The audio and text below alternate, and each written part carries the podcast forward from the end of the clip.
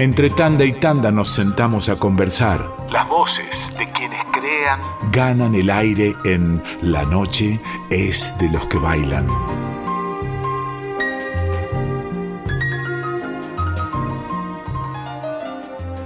Como decimos siempre aquí en la noche fin de los nuevos materiales, llegan de maneras impensadas, como temas sueltos a través de las redes. En este caso, vamos a presentar un disco completo, hecho y derecho. Es más, si ustedes lo quieren conseguir eh, de forma física, hasta viene con un libro. Vamos a, saludar ya mismo al protagonista de, de este disco, es Santiago Arias. ¿Cómo estás, Santiago? Hola, Mariana, ¿cómo andás?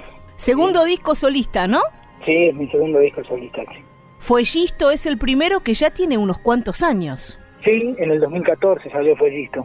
Y en el medio ese disco hermoso de, del dúo Arias Castro que, que lo tenemos de cortina acá en el programa, así que lo escuchamos seguido.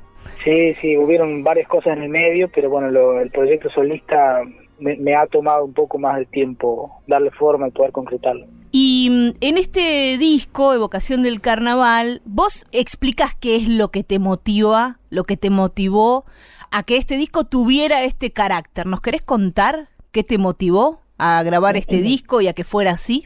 Sí, en principio yo vine, mejor dicho, yo vengo armando estas músicas hace bastante tiempo, son músicas que venían dando vueltas y lo que pasó fue que durante tres años seguidos yo no pude estar en un carnaval en Tilcara, que es donde estuve siempre, ¿no? Desde, desde que nací, digamos. Tengo ahí como, he tenido siempre una participación ahí. Y esos tres años, bueno, me significaron reflexionar mucho acerca del carnaval, acerca de, de mi identidad también relacionada con el carnaval y, y yo trato de narrar ahí un poco en el prólogo y de, de aclarar bien que no es el disco este no es una cuestión no es una cosa carnavalera fiestera no porque lo que lo que yo hice fue como recordar un poco eso y verlo a la distancia y hablar un poco de eso, ¿no? Pero en el recuerdo y de una manera un poco más evocativa, nostálgica y no bastante como se dice modificada también por el por el recuerdo de cada uno, ¿no?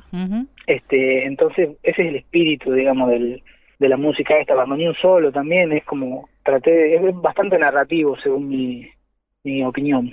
Y bueno, y las músicas que fueron apareciendo en realidad hay, o sea, hay un tema que es como el que le dio origen al nombre del disco y al disco y a la idea, que se llama Evocación de Carnaval, donde yo hago como una especie de popurrí de las melodías que se escuchan en un día de carnaval, ¿no? En las comparsas, en, las anateadas, sí. Este, las ruedas de copla y como que eso fue en realidad lo que me disparó la darme cuenta de que yo necesitaba representarme aunque sea para mí el carnaval durante todo ese tiempo, ¿no? De ausencia tenía que traérmelo, digamos, de alguna forma. Y lo terminé haciendo así, con el bandoneón. Y mm, aparecen en este disco, y quienes tuvimos la, la posibilidad de mm, ver y escuchar tu presentación en el YouTube de, Yagrada Medra, que es em, quien editó el disco, el grupo de, músicos que editaron el disco, eh, aparecen músicas de músicas de Bolivia, bueno, del altiplano, no solo del, de lo que consideramos folclore argentino y no solo del bandoneón. Vos hablás de que tomás muchas cosas de acordeonistas, por ejemplo. Sí, sí, claro. Bueno, yo, por ahí para los que no saben, yo soy de Jujuy, ¿no? De Tilcara más específicamente y ahí, digamos, la cultura de esa zona de la, de la quebrada y de la puna está muy, muy mezclada con la cultura boliviana. Sí. Nosotros siempre hemos escuchado en todas las fiestas y festejos, festivales, siempre hay música boliviana o música muy influenciada por la música boliviana. Por ejemplo, el, hecho de que el carnaval de la quebrada sea con bandas, bandas de bronces, ¿no? Sí. Eh, trompeta, como se dice, trombones y toda esa historia, esa es una influencia boliviana. Y las músicas que se tocan son todas melodías bolivianas. O sea, de origen boliviano, que también han ido y venido ¿no? por la frontera y, se han ido transformando a lo largo del tiempo, pero en realidad está como muy pegado. ¿viste? Yo cuando digo algún guayno no pienso en o en Bolivia o en Argentina, pienso como en medio, no sé, Tilcara me significa un montón de... me significa dos países prácticamente. Sí, sí. ¿Viste? Y, y sí, las melodías, las músicas que yo evoco en este disco son no, digamos, ninguna la he escuchado en bandoneón. Claro. Todas son sacadas de acordeón, de bandas de bronces, de melodías de tocadas con cualquier otro instrumento, ¿no? Agrupaciones totalmente distintas. Conocemos bandoneonistas de, de tu zona, Máximo Gregorio Puma, eh, Daniel Bedia. ¿Cómo fue que a vos se te dio por el bandoneón? Este, bueno, en mi casa siempre hubo mucha música, ¿no? Desde, desde que yo soy chico, digamos, mis dos padres son tocan la guitarra, cantan ambos. Y bueno, hubieron siempre guitarreadas, juntadas de muchos músicos y, y eso yo lo viví desde chico y habían juntadas en las que siempre caía algún bandoneonista, ¿no? Máximo Puma, por ejemplo, ha, caído un par de veces, Bedia también, el Negro Velarde, varios músicos jujeños y bueno, santiagueños, tucumanos, salteños, muchos músicos, ¿no? De ahí yo siempre tuve como una, no, no te digo ganas de hacer música, pero era algo que estaba ahí siempre latente, yo medio que lo fui aprendiendo así y en un momento de, la vida apareció una familia amiga que me ofreció prestarme un bandoneón que tenían, que era de su padre, y estaba ahí sin uso el bandoneón, y yo lo acepté, hmm. porque, bueno, era, era tenía 14, a ver, creo que tenía 15 años, y, era como absolutamente nuevo para mí tocar un bandoneón, ¿no? Algo muy, muy bueno, viste que un bandoneón a cualquier niño, incluso a cualquier persona, es como algo muy raro. Sí, llama la atención.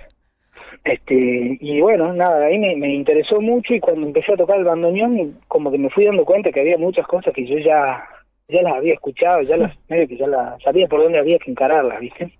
Y bueno, nada, me encontré con un instrumento con el que puedo expresarme y, me siento muy, muy contenido también. A, a la vez me pone siempre como en una situación incómoda, ¿no? Porque es un instrumento difícil, es un instrumento bastante exigente y demandante. Pero bueno, es, es así, un vínculo particular con el instrumento ese. de amor-odio. Sí, sí, totalmente. Y también hay otra, hay otra presencia en este disco que se repite, ¿no?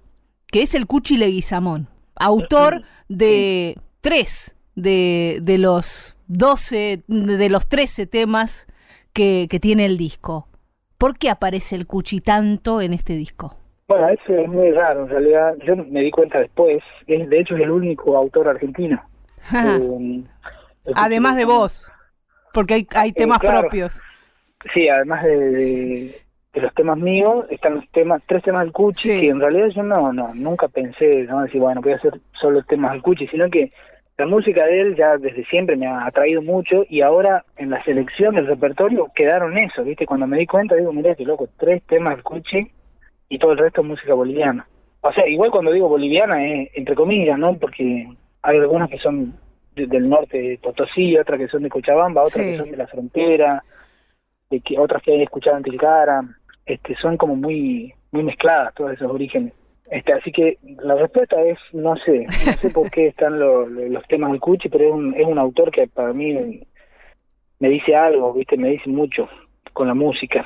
¿Hay algún desafío musical que te haya propuesto la música del Cuchi? Sí, sí, totalmente. Este, o sea, desde la complejidad, por ejemplo, creo que el Cuchi tiene un equilibrio justo, ¿no? Entre el, como te digo, tipo el, lenguaje un poquito más avanzado del folclore, como un poquito de armonía, un poquito más más moderna, algo un poquito más con una vuelta de tuerca, más jugado, algo más jugado, pero a la vez siempre mantiene la, la tierra, ¿viste? El origen, la cosa rítmica permanente que no se pierde y es como el equilibrio justo para mí porque mm, no me gusta, por ejemplo, cuando aparece una samba nueva de algún autor que, que es súper moderna, viste, acorde por todos lados, esa rarísima, pero en realidad no tiene absolutamente nada de, origen, viste, ningún, nada donde vos te puedas apoyar y decir, mira, ahí se siente la tierra, qué sé yo, el origen de dónde viene esto. Y cuando es al revés, bueno, puede ser también Claro, me parece que es el equilibrio justo, viste, que tenga de las dos cosas. No, me parece el Cuchi un, un, intérprete tremendo del, piano, me parece como de los mejores, o el mejor de folclore en piano, ¿no? Ah, en mi punto de vista. Sí, además de un montón de cosas que completan el personaje, ¿no? Ese, ese contador de historias maravilloso, tipo charlatán de feria que, que era, ¿no? Además de, de, un gran, de un gran pianista. Tenemos la suerte de que hayan llegado a nuestros días esas grabaciones de los conciertos en Europa, donde el tipo cuenta las historias y además de volverte loco contando las historias, después toca el piano y la, la descose. Sí, sí, igual claro, obvio, hay pianistas que han desarrollado mucho más el instrumento, ¿no? yo, Carlos García, Eduardo Lago. Sí, es otra eh, cosa. Pero lo del cuchi me parece, a mí me gusta mucho porque es como desde un lugar de simpleza y contundencia total, ¿viste? Este, y con un sello muy particular, o sea, muy original. Hay otra rareza que aparece aquí en este disco que es ese diálogo entre Danny Boy, una canción tradicional irlandesa, y Gustavo Patiño, bueno, ahí aparece otro argentino, eh, y ah, su Por el Cerro Negro. Contanos cómo se dio esta, esta conjunción entre estas dos melodías o canciones u obras que aparentemente no tienen nada que ver. Claro, bueno, sí, son el, el tema Danny Boy se llama, creo que el nombre original o antiguo es como Irish Folk Song, no sé cuánto, una canción irlandesa bien vieja y tradicional, que después se hizo folclore, folclórica de Estados Unidos, ¿no? Con los inmigrantes, y que la letra habla como de, de una cosa así bien campestre, digamos, de las colinas, ¿no? De que la, qué sé yo, una, una cosa, una imagen bastante, va muy linda. Sí. De esa zona, yo no conozco Irlanda, pero me imagino, como que la letra me hace pensar un poco en, los cerros de esa zona y la melodía me pareció impresionante cuando la, primera vez que la escuché, ¿no? Como una melodía muy sencilla y muy linda. Simplemente algo emocional me tocó, ¿no? Me tocó algún punto que yo dije, este, este tema es tremendo, lo quiero tocar y de hecho lo toco siempre, lo es como una especie de medicina, ¿viste? Esas músicas medicinales que, que cada tanto uno o toca o escucha. Y lo mezclé con un tema que se llama Por el Cerro Negro de Gustavo Patiño, que bueno, yo soy vecino de Gustavo Patiño desde que nací, o sea, desde me crié al lado de la casa de él, soy íntimo amigo de, Inti, del hijo de él, y he tenido un vínculo también muy cercano con Gustavo. Entonces, ese tema, por ejemplo, lo cantaba mi viejo, lo, se lo escuché cantarse, cantarlo a él, y habla de una persona que va del valle, de los valles del este, de la quebrada, hacia Tilcara, ¿no? Y habla como de cruzar el Cerro Negro.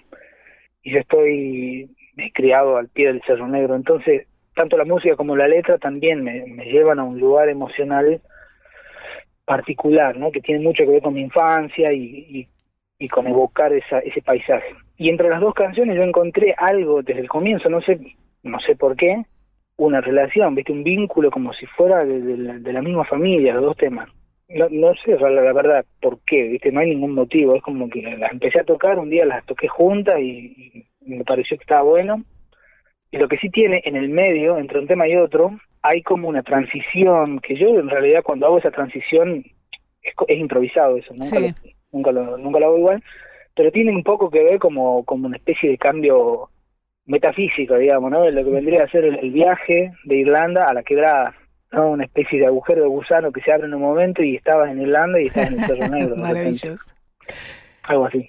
Uno de, los temas que te pertenecen es eh, lo que vos describías como una, en la presentación virtual de este disco, de esta evocación del carnaval, el disco de Santiago Arias, con él estamos hablando, es diálogo con el abuelo. Vos lo describiste como una improvisación en, un, en algún momento, eh, se trató de una improvisación, pero ¿ahora es un tema o siempre es una improvisación? siempre es una improvisación. Lo que lo que persiste siempre es el, la idea, el concepto, ¿no? Sí. Como que la idea es un diálogo, justamente un diálogo entre yo originalmente la primera vez que lo toqué pensé en la imagen de un bebé dialogando de alguna forma con su madre, ¿no? Sí. Entonces era el pedido del bebé y la respuesta de la madre. Y, y a medida que, el niño va creciendo, siempre ahí el, el niño reclamando, pidiendo, o proponiendo alguna cosa medio desubicada y la madre cortándole un poco la, el mambo, ¿viste? Como retando.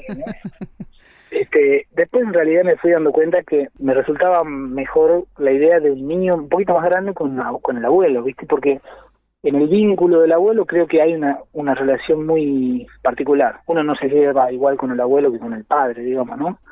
Es como que hay una complicidad un poco más distintas, qué sé yo. El abuelo creo que se permite otras cosas con el nieto que por ahí no se permitían con el hijo, ¿no?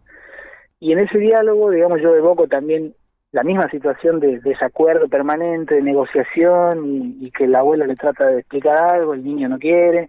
Todo esto es la idea, ¿no? Después la música es como bastante abstracta, pero... pero es la idea, de, la, de la improvisación. Sí, y, y en realidad musicalmente, más Sí. técnicamente, lo que yo trato de hacer es de, de contrastar dos cosas, ¿no? Dos voces. musicales, digamos, o dos voces, una idea, por ejemplo, que empieza en tonalidad mayor y el abuelo le responde siempre menor, Sí. y, y en esa negociación, en esa negociación van llegando a acuerdos armónicos, repeticiones, copias de, de motivos melódicos y después van ahí siempre un- una discusión, ¿no? En el medio y termina con un desacuerdo total. Te hemos visto en, en algunas oportunidades tocar junto a Dino Saluzzi. ¿Te sentís heredero de esa, de esa tradición? Sabemos, bueno, que Dino es salteño, con todas las diferencias, ¿no? Con las diferencias de edad, de recorrido. ¿Te sentís en algún modo heredero de esa tradición? No, no, para nada. O sea, he- heredero me parece algo ¿viste? muy muy pesado que yo no quiero quiero cargar, la verdad, porque sí, no, no. Este, lo que sí me considero, yo he aprendido muchísimo de Dino y he tomado mucho de, de sus enseñanzas, ¿no? O sea, para para para la forma de tocar que yo tengo, para la forma de, de, de desenvolverme en la música. Pero no, no, no, la verdad que no. Así como la cuestión de la herencia, en realidad no, no, no me siento para nada identificado con eso. Al contrario, yo creo que está bueno como lo del diálogo con el abuelo, ¿viste? Tomar Sí. algo del abuelo y cambiarlo y siempre es como inevitable. Yo no puedo tratar de hacer lo que hacía mi abuelo, digamos. No me va a salir. Está muy bien. Haciendo su camino propio, Santiago Arias, ¿cómo se consigue este disco si lo queremos en forma física? En forma digital ya sabemos, está, lo buscamos, pero en forma física y con el libro, Sí. Bueno, aclaro, el libro en realidad es un pequeño librito Un de ocho páginas, sí. ¿no? Que acompaña el CD. Por el momento, esto es todo como independiente la, la forma de, de recibir el disco. Yo estoy entregando en algunos lugares acá en, en Cava, Capital, llevando o alguna gente lo pasa a buscar por algún lado y estoy enviando encomiendas también al interior. bien. Estoy enviando ahora justamente a la gente de Sagrada Medra, a Rafaela, a Rosario y, y voy a enviar a Córdoba también. Entonces van a haber algunos puntos donde la gente por ahí puede conseguirlo, pero en principio si se comunican conmigo yo les les digo dónde. Perfecto. Te buscan en las redes entonces. Sí. Ahí sí, está. ¿Y en qué más anda Santiago por estos días? Además de dándole la bienvenida a este disco que no es poco. Y eh, musicalmente ando en, en realidad reencontrándome un poco con el instrumento ahora, tratando de volver a, a estudiar, qué sé yo, a reencontrarme realmente con el instrumento, porque todo esto de sacar un disco medio que te, a mí menos me, me, me exige bastante, ¿no? La energía de pensar en trámites y cosas Sí. que no tienen que ver con la música, este y uno por ahí se termina dejando un cacho de eso, de, sentarse a tocar el bandoneón. Ahora no tengo ningún proyecto en mente, pero bueno, estoy ahí con, con, con volviendo a ver qué hay, abriendo de nuevo la caja. Muy bien, de los dedos y las teclas saldrán, de los dedos y los botones, digamos, mejor dicho, saldrán Sí. estos, estos proyectos. Te felicitamos por este discazo que ya mismo recomendamos a la audiencia, que vamos a escuchar ahora un fragmento, algunos temas, pero, pero que pueden escuchar completo en las redes y pedírselo a Santiago para tenerlo en forma física. Muchas gracias por esta comunicación. Bueno, gracias a vos, Mariana, un gusto. Un gran abrazo. Un abrazo.